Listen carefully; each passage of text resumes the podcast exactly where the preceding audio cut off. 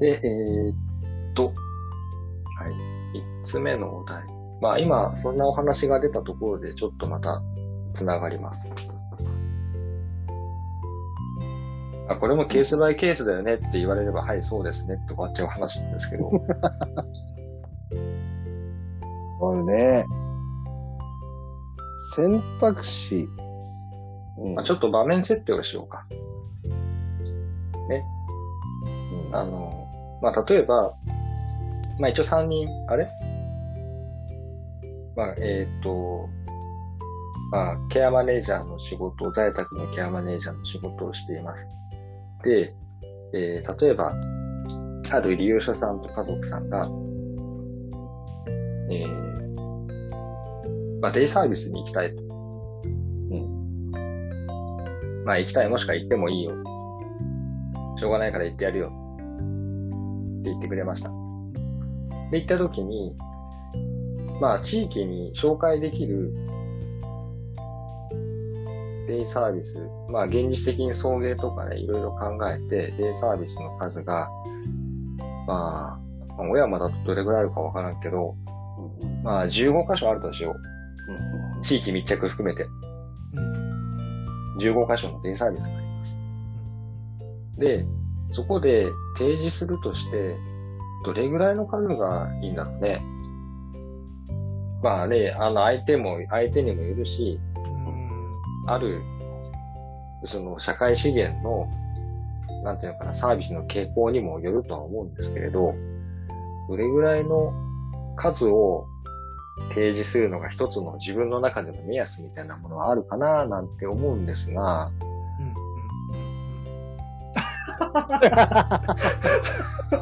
ちょっと今日、危機戦だった石川さんにも振りたいなと思って。いきなり入っびっくりしました、今。完全にね、1時間ぐらい危機戦でね、いきな油断してた。り入れた。うん、油断してたね。完全に油断しとったね。あの、あ、大丈夫です。話せる状況ですか、石川さん。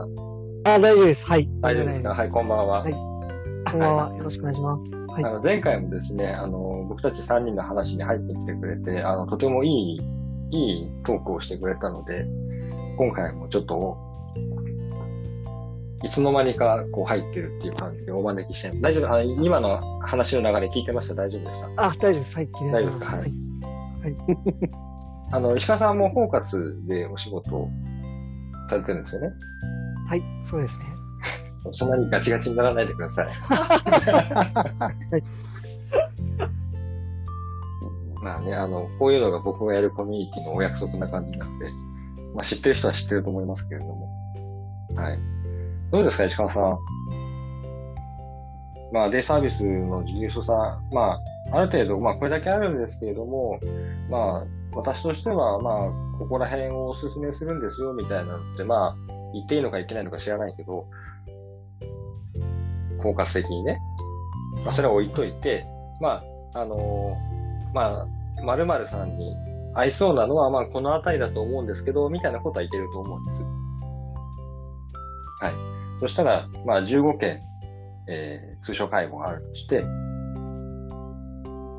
どれぐらいに絞っていきます？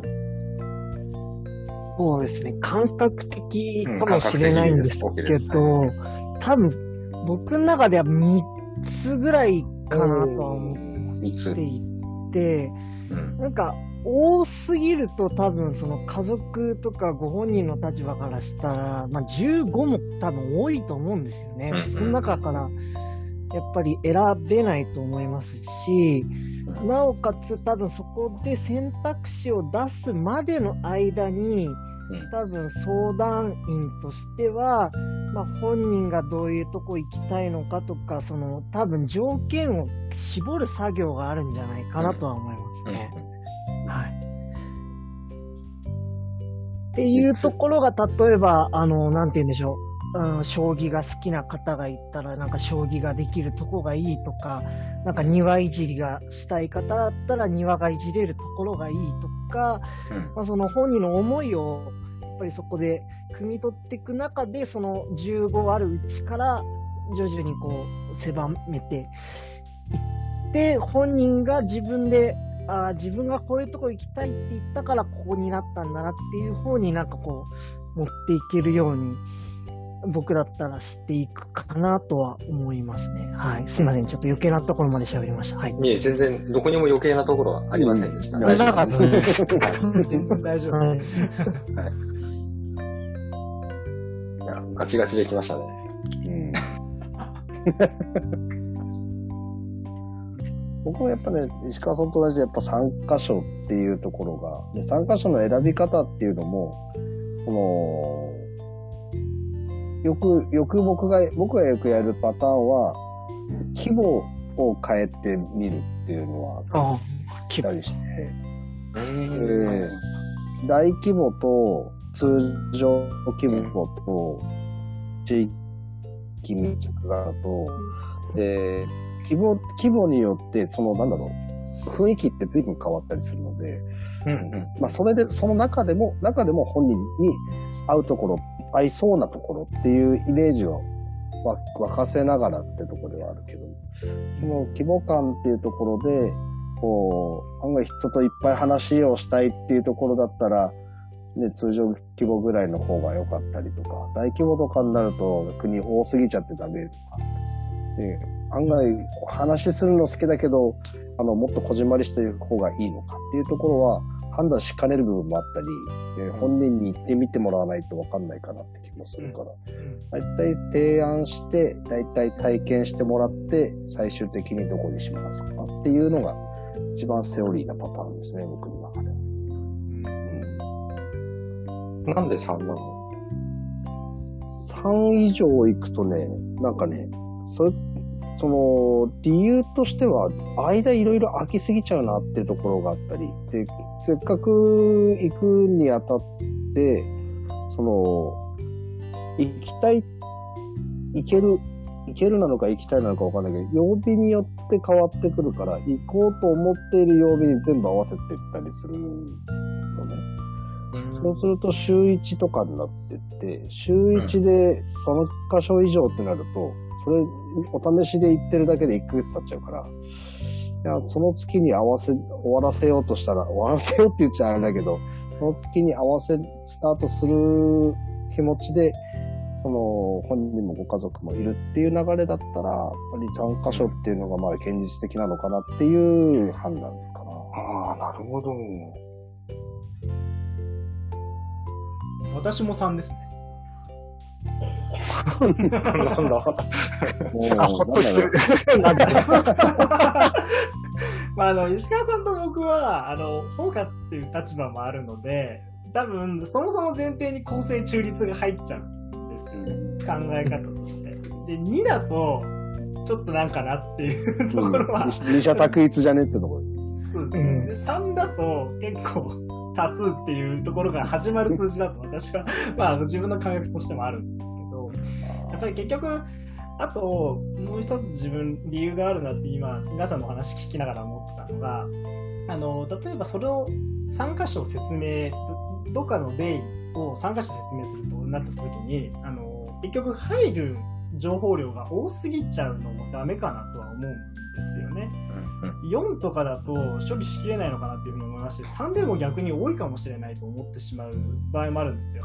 家族の方で、まああのね、ししっかりされてる方とかだったら、そこの参加者の特徴とかちゃんと分かっておられるのかなと思うんですけれども、やはりご本人だったり、あの配偶者の方だったりだとかっていう場合だと、その参加者の特徴とかを説明したとしても、やっぱ残らない っていうところを、結構それがギリギリのラインなのかなともちょっと思うんですよ。うん。あ、じゃあ、順番も考えてプレゼンするってこと？そうですね。うん。それこそもしかしたら、あの、先ほど鈴木さんその規模感っておっしゃってたんですけど、私多分そこアセスメントに含める内容なんですよね。あの、集団の方が好きですかとか、まあその、どっちかというとこう、少人数でやってた方がいいですかねみたいなところは聞いた上で、そこを判断していくとは思うんですけど、で、ここは、あの、こういうふうな特徴ですって。まあ、本当にこうライ、トなところから始めてって、まあ、一般的って感じですよね。皆さんがなんとなくこう、イメージ持つ一般的なデイサービスから、すごくこう、特徴があるようなところを最後に持っていく感じが私としては話し方としてはしてますね。そういうことか。うん。いや、僕、僕がデイに行くとしたら、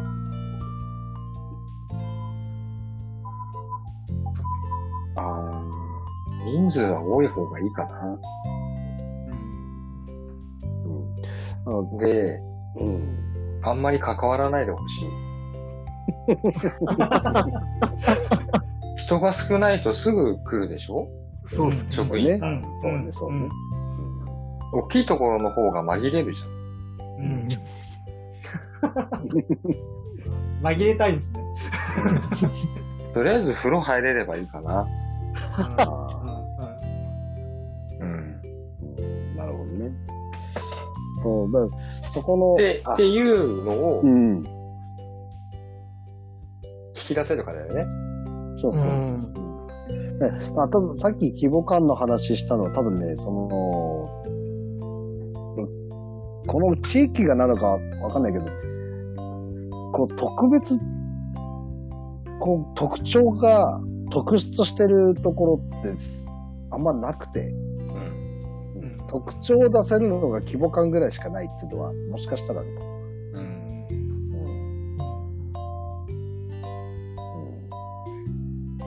わかりやすい。全体的な母数が少なかったらね、どうしようもないこともありますよね。まあ実際、実際問題ね、一応、小山市内大体40何箇所ある感じで、まあどこ、まあ市内だったらどこでも行きますよっていうとこばっかなんだけど、まあその中でも地域だったり、で、あとはね、距離感とかを考えるかもしれない。うん。うんうん本人のうちから、まあ、それこそドライブが好きっていう人だったら、あえて遠く、遠くのところを選んでみたり、うん。お逆に、ね、車酔いする人に遠くの人とこにやっちゃうとかわいそうだしさ、あったりとか。うんまあ、そこは、その距離感っていうところと、うん、地域、地域、うん、地域が見ながら。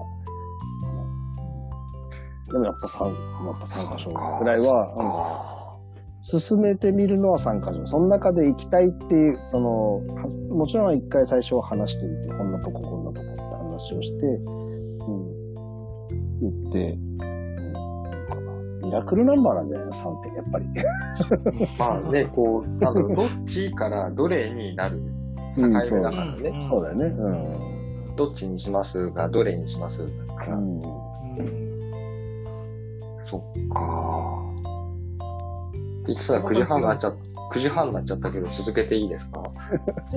しまんないけど、はい。僕、居宅やってた時って4が多かったんです。へー。で、えーっと、3は皆さんとほぼ同じような感じで、ある程度おお話を聞いた中で、こういうところが良さそうかなっていうところを提示する。で、もう一箇所は全く、そういう話が出てないけれど、こういう特徴があるよねとかって、いうところを提示します。全く意向の中で出てこなかったカラーがあるところ。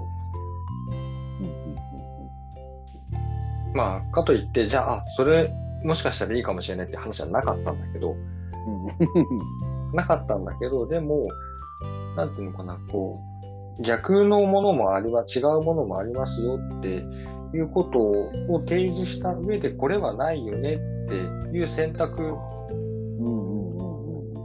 があってもいいのかなと思ってるんですど。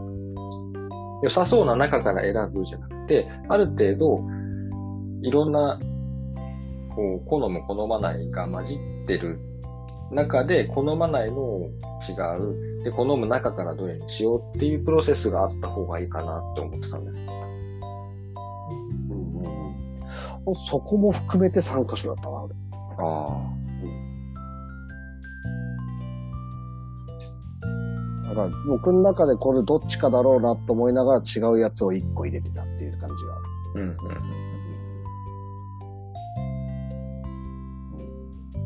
2って方もいらっしゃる。なるほどなるほどね。チームが組めるか。はあ、なるほどね。チームが組めるか重要だな、結構。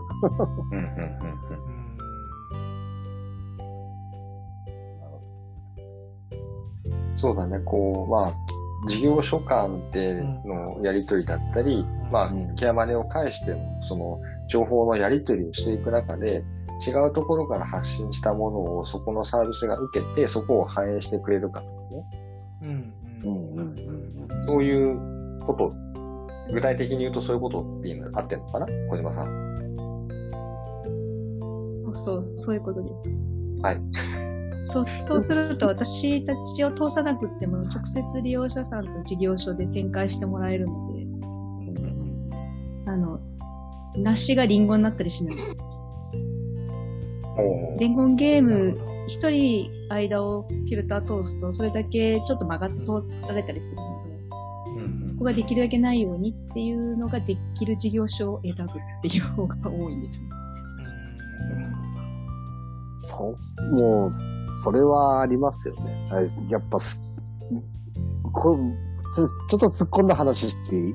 あの、その、自分にとってやっぱ多分相性がいい事業所とそうでもない事業所ってあるじゃないですか。あるね。その、こっちが相談側がね。うん。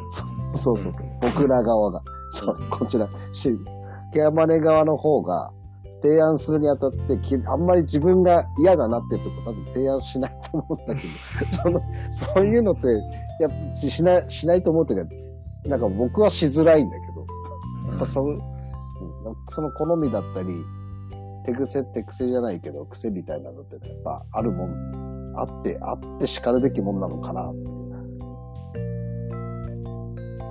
岡田さんでもそういうのはあります？そ、そこも、そこも完全に、もう、関係なく、全体を見てって話になる。でもあとは、その、相談支援者の目っていうとこと、まあ、連携って話だったとは思うんですけど、やっぱり一番は、その体験をされた、あの、利用されている方の声って本当に、あの、すごくよくわかっていて、僕もその、あの、利用者さんに、あの、デイ体験するときのポイントみたいなことを、ちらっとご家族とかにも伝えるんですけど、まあ、あの、スタッフの動きもそうだし、まあ、利用者さんの表情を見てれば、そこが、あの、まあ、どういうデイとかもわかるから、その、利用者さんの雰囲気とか、スタッフさんの雰囲気、なんか建物が介護をするわけじゃないんで、外観が綺麗だろうが、なんだろうがっていうのは実際関係なくって、やっぱりね、どういう人たちが向き合ってくれて、で、利用者さんの表情が、やっぱりその豊かなところとか、なんか笑笑いがあるようなところ、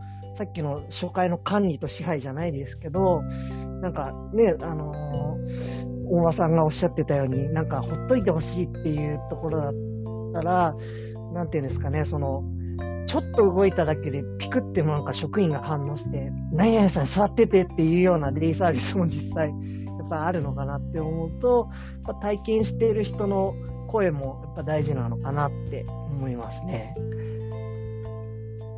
なるほど。そうね。ほっといてほしいって言ったけど、本当にほっといてほしいって思います？ありげなく見ててほしいですけどね。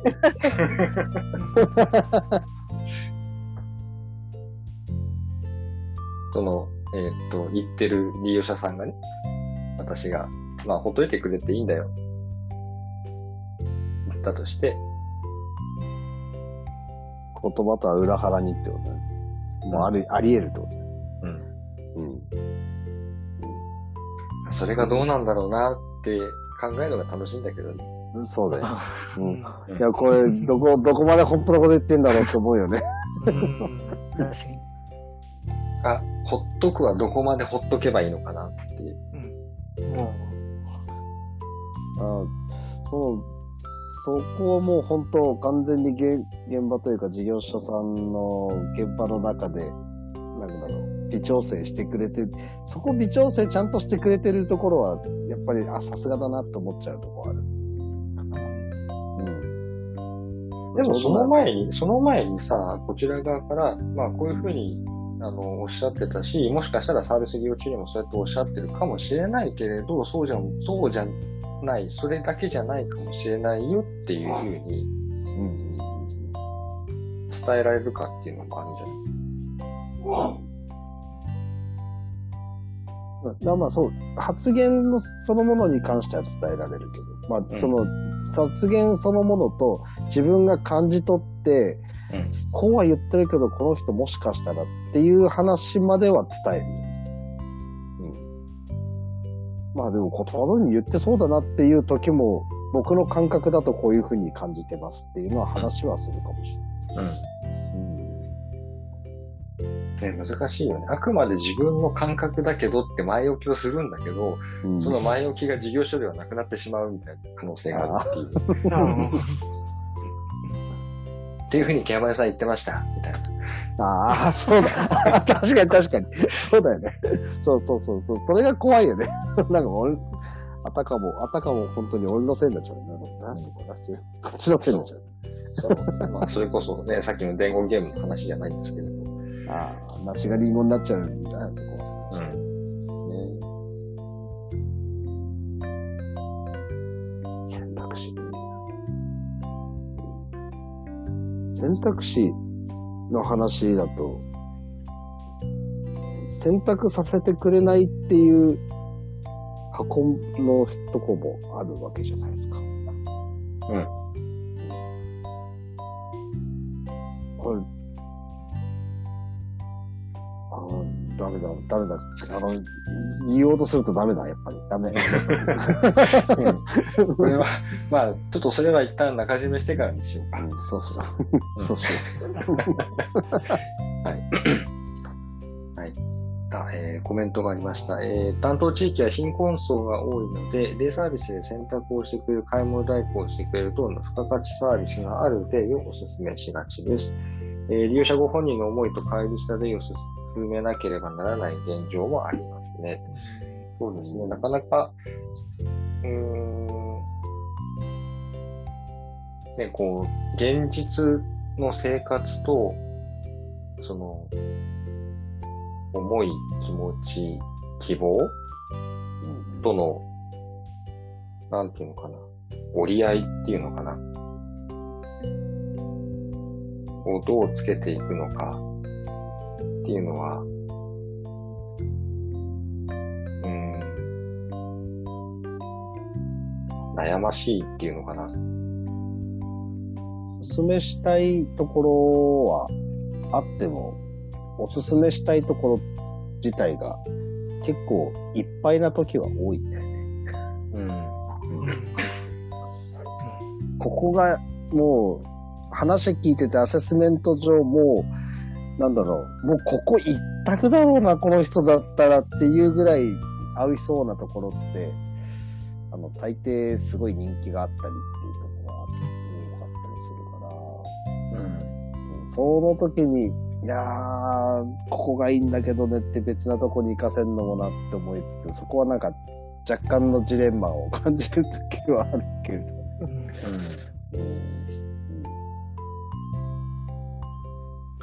ああ、外国籍の方、うん。うん、があると、まあそこで、まあ、選択ができない。うん、そうですね。うん。まうん。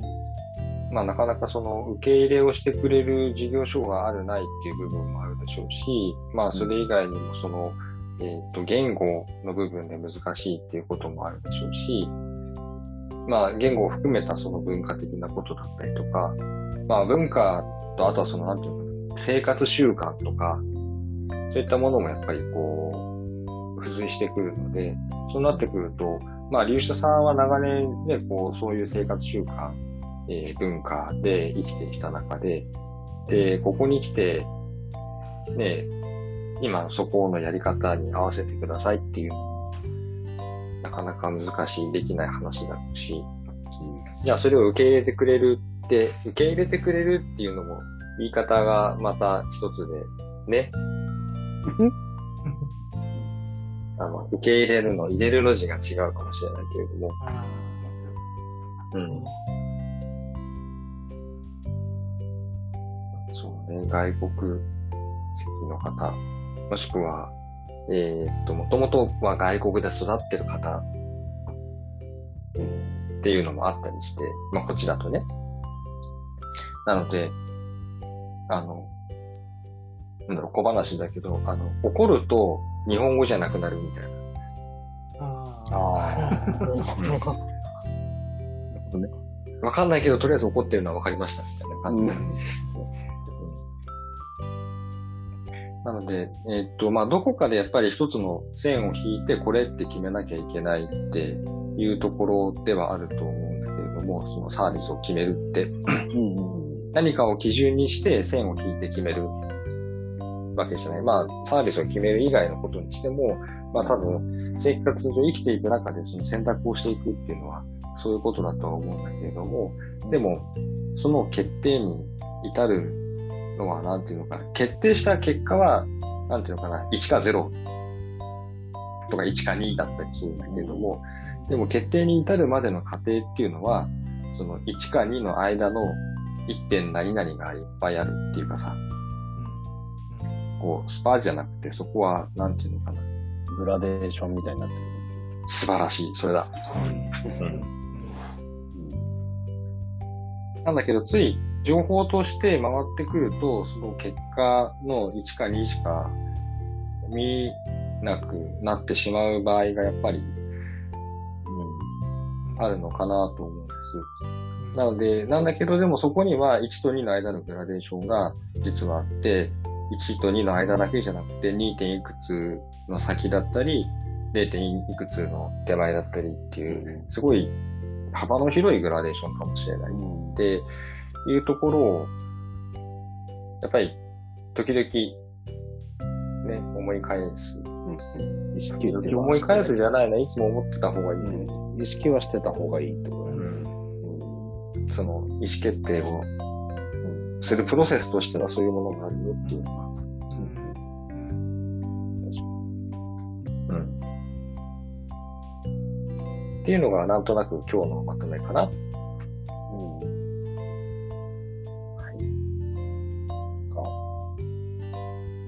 まとめになってるのかなってないのかよくわかんないけど。まあ、今日のテーマがあの大切にしていることっていうところですね。うん。そういったものを大切にっていうそうだね。ことですよね。まあ、どうしても、こう、今の世情だと、世の中の状況だと、ね、あの、一番大事なものを守るためにはこれをしなきゃいけないって、その命を守るためにはこれをしなきゃいけないっていうことがやっぱり一番の、なんていうのかな。正義って言えばいいのかな？正義、正義。優先事項？うん。あるんだけれども、でも、なんていうのかな、そこに、なんだからしょうがないよねっていうふうに僕たちも思う部分もあるし、利用者さんも思う部分もあるし、家族さんも思う部分もあるし、でもそこに埋もれていってしまう部分っていうところを、やっぱり、なんていうのかな、そこを、えーまあそのままにせざるを得ないんだけれども、でも、気にかけてる、気にかけようとしてるよっていうのは、伝えていきたいかな。うん。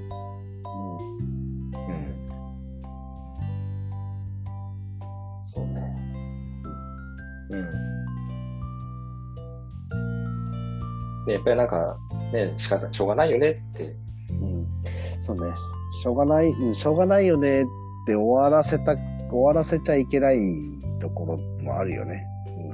うん。い今、今だから、なんだろうな、そう、が、我慢を強いられることが、うん、通になっちゃいけないんだろうなとは思う。うん。実際に。だから今まだその多くの対象となっている高齢者の人たちっていうのは、おそらく僕たちよりもよっぽど我慢することに慣れてるし、長けてる人たちなんだよね。うん。うん。だからそういう意味では、大丈夫って思えるのかもしれないけれど、でも、またその我慢をしなきゃいけない状況であるっていう、それがまたやってきてるっていうのを思っちゃうんだよね。人もいるもんね、実際ね。あのー、その、逆にこっちが心配されるっていう ケース。ね、ありがたいよね。まあね、ほんとね。うんちょっと、ちょっと一言ずつ。うん。僕一言言っちゃったから。一言ずつ、こっちで。うん。まあ、その、た、まあ、大切なことと、なんだろう。だ、誰のためにやってるのかっていうところは、やっぱり、まあ、なんか、取り違えないようにしたしていきたいなっていうのは常々思うところで。うん。もう、まあ、巡り巡って自分のところにはなってくるんだと思うんだけど、まあ、かといって、ね、やっぱり、こう、相談支援だったり、その対人援助っていう仕事についてる以上は、そのね、これその、相手って言ったら、クライアントって言っていいのかわかんないですけど、ね、その、自分が対峙してるその相手に対して、あの、最大限の、自分が持ってるものを最大限をしっかり、なんだろう、しっかりって言い方も変だな。最大限のものをこう提供できたらいいなとは、常々思うところですよね。うんまあ、その中の、なんだろう、思いの中で、その、の選選択肢の部分だったり、うん。うん。あとは、まあ、自分の原点には何があるかって多分確かに多分です。結局はそこも、なんか多分に影響してるんだろうなって今思えば、うん、そういうふうに今日は感じました。はい。ありがとうございます。はい、ありがとうございます。じゃあなんか画面にその辺残したままにしちゃってるんで、石川さんからの一言もらおうかな。ありがとうございます。そうですね。あの、なんですかね。まあ、本当大切にしたいものっていうので、うん、なんかあの、僕らはなんか、相手が高齢者の方が多いかとは思うんですけれども、やっぱり高齢者から見たらね、あの、全然もう若造なわけなので、まあ、若造は若造なんだけれども、まあ、その、なんていうんですかね、その、若造の思いを持って、しっかりあなたのために考えてるよっていうふうに、まあ、若造を認めてもらうじゃないですけれども、まあ、仕事をしていく中で、ああ、あの若造のなかなかやるじゃないかって言ってもらえるように、やっぱりプロとして、ぱりいろいろな準備を日々していかないといけないなとは思いますし、なんか制度もどんどん変わっていく中では、やっぱりいろんな情報をどんどんあの入れていく必要もあるなっていうのもすごく感じますし、はい、なんか、あの、話しながら、あっちこっちにちょっと散らかっちゃうんですけれども。いいんですよ。あの、でも本当に、あのなんでこの仕事を始めたのかっていうところから、あの、相手の役に立つっていうところと、やっぱり社会、僕も社会福祉士なので、まあ、社会福祉士としては、あの、対象の方が自分で自分の人生を決めれるようなサポートをできると、僕としては、あの、仕事をしたなっていう気がするので、相手が納得して自分で自分の決定を、あの、援助できるように手伝いが今後もできたらなと思います。はい、以上です。ありがとうございます。いやいいね。いいね、若造ね。若造ね。若造です。うん、若造だよ。もう、本当に、まだまだ。うん。はい、ありがとうございます。じゃあ、若林さん。締めだね。締めだね。締めでいいのかなっていう感じなんですけど、えっ、と、今日はありがとうございました。あのー、まあ、改めてやっぱり自分の大切にしたいものっていうものと、まあ、そのコロナ禍でっていうところなんですけど、まあ、やっぱり変わあんまり変わってないんですけども言ってることが、あの、うん、自分としてはやっぱりこう原点っていうものを大切にすることと自分がやっぱり余裕を持ってやれることっていうことを大切にしていきたいかなとは思っています。あのすごいこう誤解を恐れずに今から言いますけれどもあの、自分はあの自分のできる最大限のパフォーマンスっていうものを発揮してやっていると思って今仕事をしているんですね。うんでその上で自分の最大限のパフォーマンスを最大限発揮するために自分がどういうふうな状態でいるのかっていうことをちゃんとあの自分の中で把握していってそれができていれば、まああのまあ、悪いようにはならないだろうと。まあ、それをやっぱりこう信じてやるっていうところが大切なのかなとはやっぱり思っています。あの好循環とか自分をちゃんと自己点検するってまあ、あの身についているだろうとは思っていますけどもちろんそれはあの人から見ればまだまだっていうところはあるかもしれませんけどもその上であのお叱りをいただくこととか自分の中で反省すべき点があったらそれをさらに盛り込んでっていう循環ですよね。そういった循環ができるようにはやっぱ大切にしていきたいかなと。そのためには、やっぱりその循環をうまくするためには余裕を持つことっていうところではあるかなと思っているので、だからこれは引き続き大切にしていきたいかなというふうに思っています。また、そのコロナ禍っていうところでは、あの、これ自分自身の経験で、まあちょっと恥ずかしいんですけれども、やっぱそのコロナを理由にして何かがやれない、できないっていうふうに、可能性の模索すらも、あの捨てしてしまうことはやはりあるのかなとは思うん。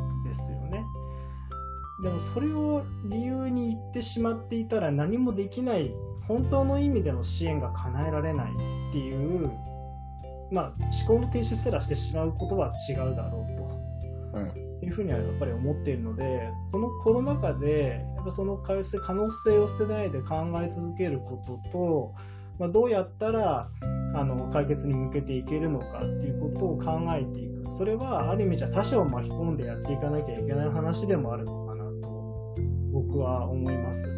まあ、それがもしかしたら、まあ、今日はあのこの場におられる方で、まあ、あのソーシャルワーカーのオンラインセッションということではあるので社会福祉士がやるソーシャルアクションの一つとして、まあ、もしかしたらそういうふうなコロナ禍でも諦めないっていうそういうふうな風潮を作っていくとか体制を作っていくっていうことが今もうねコロナも2年以上経ってますけれどもあのうん必要なことなのかなというふうに私は思ってます今コロナ禍ではこういうふうな気持ちマインドを持って共有していくことこれが大切なんじゃないかなと私は思いましたはい締めになってますかねはい。ありがとうございます。いいね。なんかこう、なんていうの、系統の違う締めっていうのいいね。うん。そうですねあの、時々なんだろう気になるのが、あの、一人称が僕と私で変わるんですね。そうそうそうそう。いなぁもうはいそこがね、あ面白いなと思ってね、聞かせてもらってるんですけど、はい。すいません、なんだかんだ言って30分超えちゃいました。ごめんなさい、皆さん。ありがとうございます。あの、なんていうか、前回はかなり、一つの言葉とかテーマについてかなり深く考えて話をするっていう時間だったんですけど、今回は、えーちょっと、あの、趣を変えて、まあ、テーマをもう30分ぐらいで切り替えていって、いう形で回してみました。まあ、あの、深くはいかないんだけれども、でも皆さんそれぞれ自分に立ち返って考えられることもあったんじゃないかなと思いますし、あの、いいよね。なんか若い人がこういうふうに話をしてくれるってね。フレッシュな感じが。そうあの、こういう時間もあるといい、やっぱり楽しいなと思うので、また、これ大体半年に1回ぐらいがいいのかなと思ってます。なので、あの、オープンでこうやって、えーセッションやるのはまた秋かなにあたりにやりたいと思いますので、またよろしかったらいらしてください。石川さん、最後までピン止めしててごめんなさい。次はもう次はもう最初から入ろうか。あ、そうなんですか。そうだね。同じ壁紙にして入っていただこうと思いますので。いいですか？わかりました。で、まあ、あの、なんていうの、僕と鈴木さんは大体年が近いんですね。で、あの、うん若林さんと石川さんの年が近いっていう感じなので、まあちょっとこういう場も作りながら、なんていうのかな、若者を少し表に出していきたいっていう、うんまあ、目論みもありつつですね。はい。ということで、皆さん今日はありがとうございました。ありがとうございました。はいあ。りがとうございました。時間がある人はいいよ。このままもう30分ぐらいアフターやると思いますので、いらしててください。はいということで、じゃあまた皆さん秋にお会いしましょう。ありがとうございました。どうぞありがとうございましたありがとうございました。